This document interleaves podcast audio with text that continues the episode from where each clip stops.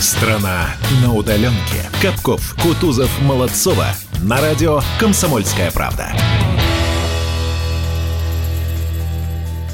Доброе утро, дорогие прекрасные друзья. С чашечкой кофе выхожу я в эфир и подхожу к квартире Сергея Борисовича Переслегина. Здравствуйте, доброе утро, Сергей Борисович. Пустите меня на завтрак. Здравствуйте. А на завтрак пустите или мне прямо тут в дверях стоит? Да, заходите. Спасибо вам большое. Вы гостеприимный человек. Вы уже накрыли завтрак, я надеюсь. Да, конечно. Ладно. А что у вас на столе, Сергей Борисович? Как обычно, кофе и омлет. Отлично. Возьму кусочек омлета, а кофе у меня свой. Дорогие друзья, сегодня мы в гостях у Сергея Борисовича Переслегина, писателя, российского исследователя, футуролога, военного историка. Ну, в общем, физика-ядерщика, короче говоря, э, что просто, не знаю, является для меня каким-то, э, ну, не знаю, прямо как, знаете, звание Герой Советского Союза. Вот правда. Очень модная в свое время профессия. А, кстати, физики-ядерщики сейчас модны, как вы считаете, Сергей Борисович? И вообще Сейчас, да. На самом деле, э, да, ну начнем с того, что я не ядерщик, я с- Это не совсем одно и то же, хотя What? и близко. Вы А как раз ядерщики сейчас э, очень востребованы.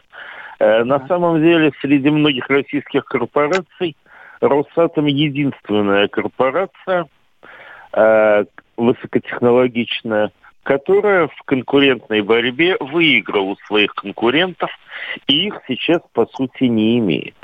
Практически все станции, это- которые запускают сейчас в мире, они наши. Прям, знаете, звонила вам, точнее, заходила к вам в гости с надеждой, что хоть что-то позитивное вы скажете. И вы это сделали. Спасибо вам за доброе утро. Оно уже задалось. Сергей Борисович, вот э, я тут читаю про вас, вы действительно моделируете долгосрочное будущее, пытаетесь и в игровой форме его формировать, и оно что, получается? Это совпадает? Прогнозы ваши совпадают с настоящим? Вы Смотрите, проверяли? ну, во-первых, конечно, в простых случаях, а большинство случаев, они простые, естественно, совпадают. Знаете, в годы моей относительной молодости э, был такой очень популярный сериальчик «Доктор Хаус». Э, Там главный герой говорил, знаете, большинство из вас может вылечить обезьяну с пачкой аспирина.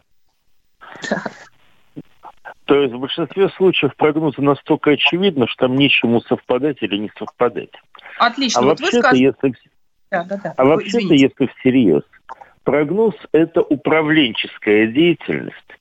Он используется не для того, чтобы совпасть или не совпасть, а чтобы в процессе стратегического планирования стратегирующий субъект, кем бы он ни был, руководитель корпорации, страны, министерства и так далее, имел некоторое представление об областях риска и возможностей, которые возникнут в будущем при тех или иных принятых решениях. Так, То есть я это пони- техника Понятно. управления стратегированием. Да, Сергей Борисович, ну вот сейчас все-таки утро, люди сидят за завтраком, и вы говорите действительно потрясающе интересные и важные вещи, но вот они сейчас, понимаете, завтракают, ну, так, как я, например, ем вместе с вами Ну, омлет. понятно, И вы я, хотите попроще. я просто я понимаю. хочу от вас услышать. Вот вы, например, сказали, что человечеству следует готовиться к десятилетию низкого комфорта и безопасности. Вы это сказали в 2018 году. Вот нынче 2020. Насколько ваш прогноз совпал? Оцените себя. Ну, смотрите, совершенно видно, что в треугольнике развития, безопасность, комфорт мировые элиты, российская в том числе, выбрала безопасность ценой всего. Не только ценой развития, что было понятно и в 2018 году, но и ценой комфорта. Вот вам ответ на вопрос. Да, был сделан именно такой выбор. То есть мы сейчас входим в зону низкого комфорта и низкой безопасности, а значит не очень высокого и уровня. низкого, и низкого развития. А Низкого вот раз- безопасность, она как раз наоборот э, зашкаливает. Посмотрите Мгм. сами на то, что вокруг нас окружает. Мы столкнулись с достаточно безопасной эпидемией, как я говорил всегда, между азиатским гриппом конца XIX века и гонконгским 1969 года. Э, И при этом мы ухитрились э, практически полностью разрушить нормальную жизнь на территории всей Земли. А Потому можно вопрос? Что... Да. Бандин, можно? А вот объясните мне, да, пожалуйста, да.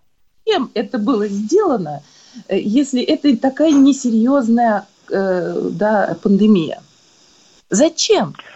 Почему вдруг глобальный мир сошел с ума, взял, взялся за руки, посмотрел друг на друга, встал в, хвор, в хоровод и сказал, да, мы Ну, смотрите, тут есть ведь несколько ответов. Они все различны, но, скорее всего, работают все. Во-первых, происходит переход между технологическими укладами. До сих пор такой переход всегда сопровождался большой войной. Большой в смысле мировой.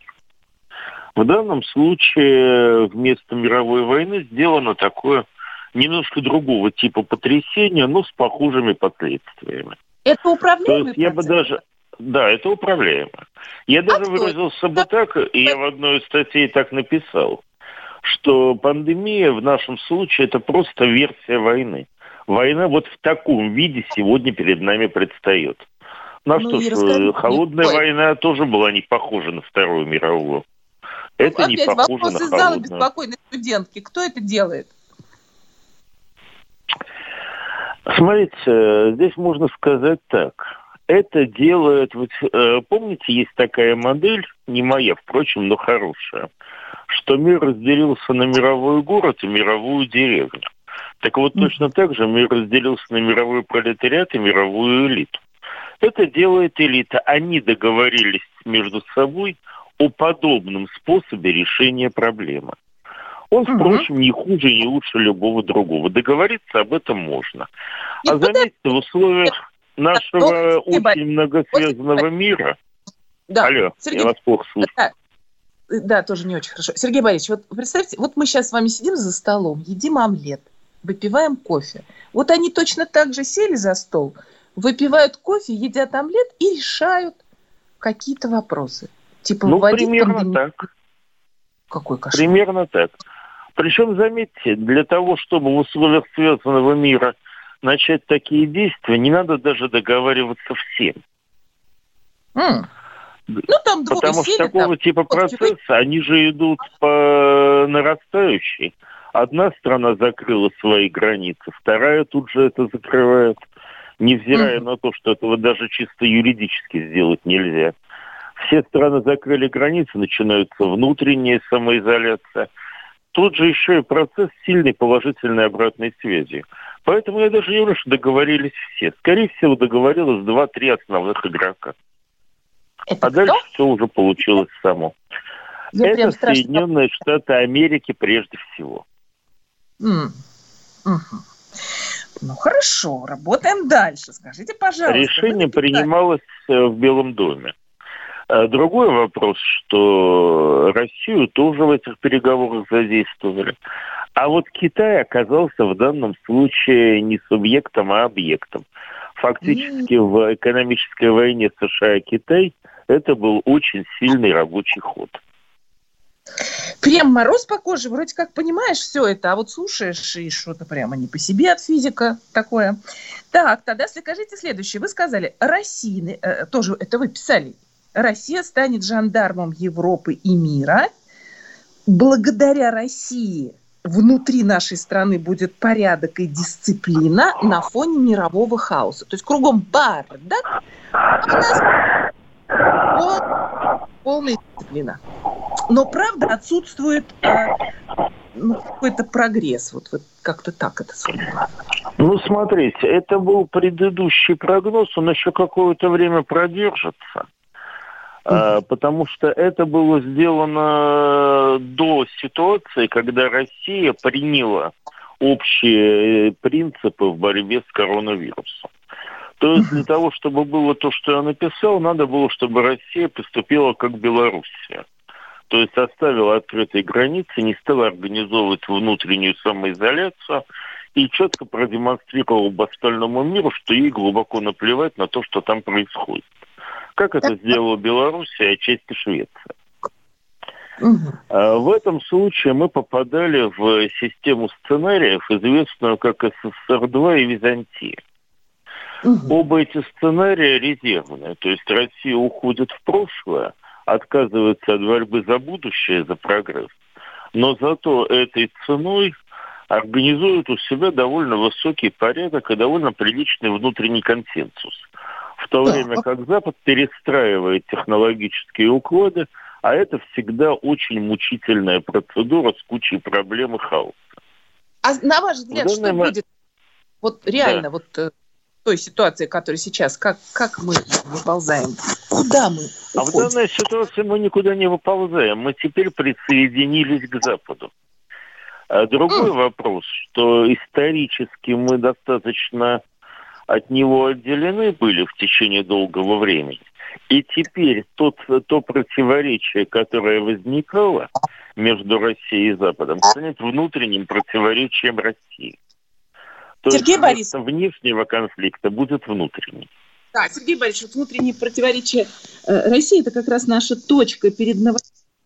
Я пойду, как обычно, заварю кофе, чего и вам тоже желаю. Я люблю свой специфический кофе, я его сейчас себе делаю. Вот, а после новостей мы встретимся, поговорим о настоящем и будущем России, о коронавирусе и вообще о жизни. Ну, что-нибудь хоть позитивное заготовьте, ладно, Сергей Борисович? Спасибо большое, Хорошо. скоро увидим. Как дела, Россия? Ватсап-страна! Это то, что обсуждается и то, что волнует. Это ваши сообщения в прямом эфире, в том числе и голосовые.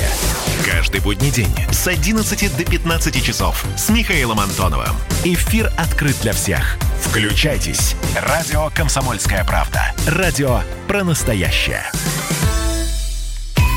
Кто ходит в гости по утрам с Ариной Шараповой? На радио «Комсомольская правда». Дорогие уважаемые радиослушатели, я в гостях у Сергея Борисовича Переслегина, писателя, российского исследователя, футуролога, военного историка, ну, вообще мудрого человека, который размышляет о будущем, футуролог все-таки, да, Сергей Борисович? Ну вот э, подскажите все-таки как-то поконкретнее, что нам ждать в ближайшие пару лет в нашей стране? Ну, смотрите, первое, что я хочу сказать по этому поводу. У нас же в стране теперь ожидается очень сильный внутренний кризис. Гораздо более сильный, чем мы себе можем представить. Э, фактически население страны разделилось на две почти равных. Очень сложно посчитать, но по всем данным они получаются 50-50, ну, может быть, 60 на 40 процентов они делятся. Группы ковер-диссидентов, к которым я отношусь, и кровелоялистов, которые пытаются э, выполнять все ограничения, считают их крайне необходимыми и спасающими жизнь. Эти две категории, они очень сильно напоминают э, категории дрейфусаров и антидрейфусаров во Франции – во времена знаменитого дела Дрейфуса. Или, если хотите, э, коллаборационистов и сопротивления в той же Франции. Раньше в России не было подобного деления на такие социальные группы. Это новое, это вызвано вирусом. И это угу. только у нас. Этого нет ни в Китае, ни в Европе, ни в Соединенных Штатах Америки, где свои абсолютно другие проблемы. Уж тем да. более нет в Эмиратах о которых тут нам только что вы говорили. В результате, естественно, две эти группы, они находятся в очень сложном конфликте. И этот конфликт многосторонний. Он и политический, и экономический, потому что в диссидентов, естественно, попадают те, кто вирусом, кризисом, самоизоляцией был просто разорен, а их очень много, это практически весь малый бизнес. Э, соответственно, и онтологические, то есть у них разные представления о бытие. И дальше себе представьте, две примерно одинаковые по возможностям группы, да. у которых не совпадает почти ничего. Это две нации внутри одной страны. И, естественно, между ними будет очень сильная, очень жесткая борьба. Она а, ну это как у меня, смотрите, да, я, я пошла, а алло, алло, не слышу. Да, вы слышите, да, Сергей Борисович? Слышно да. меня? Вот. Это как у меня с мужем. Я говорю, ну я пошла. А он говорит, нет, сиди дома, не ходи, заразишься. Вот примерно такая вот, да, антагонизма. А, ну, такой антагонизм, только он будет проявляться при выборах, в, при решении того, кого брать, кого не брать на работу. То есть это будет настоящий внутренний конфликт, затрагивающий все слои общества. И он еще и наложится на конфликты вокруг смены технологического уклада, а ведь, как я вам сказал, эти смены всегда сопровождаются войнами, потому что это очень болезненная вещь. Это переток огромных финансов. Это потери денег, денег одними силами и группами, приобретение их другими. Вон, смотрите, у нас Роснефть потребовала 134 миллиарда долларов за то, что она понесла убытки. А, при этом да. имейте в виду, что цены на нефть не будут очень низкими, то есть там отрицательных значений не будет. Но в данный момент и ближайшие 2-3 года их будут держать на самых низких уровнях из всех возможных. Это не борьба против России. Просто смена технологических укладов всегда требует дешевого э, энергоносителей. То есть, То есть есть экономическая логика. должно быть дешевым. Сергей а Борисович, экономическая логика да? есть. Не слышно ничего. Да, я Алло. говорю, что логика, логика-то есть. Логика-то есть в этом, правда? Есть. Логика. Угу. Конечно. Так, но нас не устраивает эта логика, понимаете? Мы хотим обратно, вот как было. Вот знаете, когда все как-то поспокойнее. Вот когда такое наступит? Поспокойнее, чтобы работа была, чтобы зарплата шла, чтобы вот э, газ, свет, э, чтобы телевизор работал – чтобы троллейбусы туда-сюда ходили, автобусы. Вот как это? Как ну, это автобусы, делать? троллейбусы ходить будут. Я думаю, что они уже довольно скоро будут нормально ходить. Угу. Тепло и свет пока у нас вроде тоже ожидается. В ближайшие годы они не будут э, уничтожены. А вот насчет работы, ну, извините. С работой могут возникнуть серьезные проблемы. Потому что разрушение мелкого и среднего бизнеса – ликвидирует очень много рабочих мест, а главное, ликвидирует почти все места самозанятых. Тех Ох. людей, которые берут себе работу сами, они получают ее от государства или крупных корпораций. Вот по ним это, эта эпидемия нанесла самый сильный удар. И именно а куда с ними все будет сложнее э, всего. Куда идти, Сергей Борисович, э, и как вести себя будут те люди, которые лишились работы? лишатся работы. Те самые самозанятые, которые останутся один на один с воздухом, с пустотой. Ну, смотрите, некоторая часть из них э, будет искать любую работу. То есть они будут соглашаться устраиваться на работу за меньшую зарплату. У нас же фактически началось же вытеснение людей из производства. Это будет делаться через безлюдное производство, через дистант. Соответственно, чтобы остаться на работе, люди будут согласны на гораздо более низкие зарплаты и худшие условия работы. Это одна категория людей. А что касается второй категории людей, то они просто начнут э, повышать социальную температуру. То есть mm. повысится преступность, люди будут воровать. Ну, господи, а что я вам рассказываю? Вы 90-е годы-то помните? Да вы знаете, я даже помню, э, знаете, некие эпизоды из диалектического материализма, например, э, о том, что все повторяется, да, все то же самое, но на качественно новом уровне, правда? Но вот вы даже меня спрашиваете революция... про революцию, да. как я Да, понимаю. ткацких станков, да, вот пришли ткацкие станки, что случилось с людьми? Беда. Ну вот, собственно, вы нам такое же вот э, предрекаете. Кошмар. Так, даже кофе не хочу больше пить. Так, Сергей Борисович, кофе, ну как это, кофе, оно является первичным. А насчет революции, смотрите, это очень интересный вопрос. Он более чем просто интересный, мы его сейчас подробно обсуждаем у себя. Дело в том, что марксизм создавался в XIX столетии, с тех пор прошло уже довольно много времени.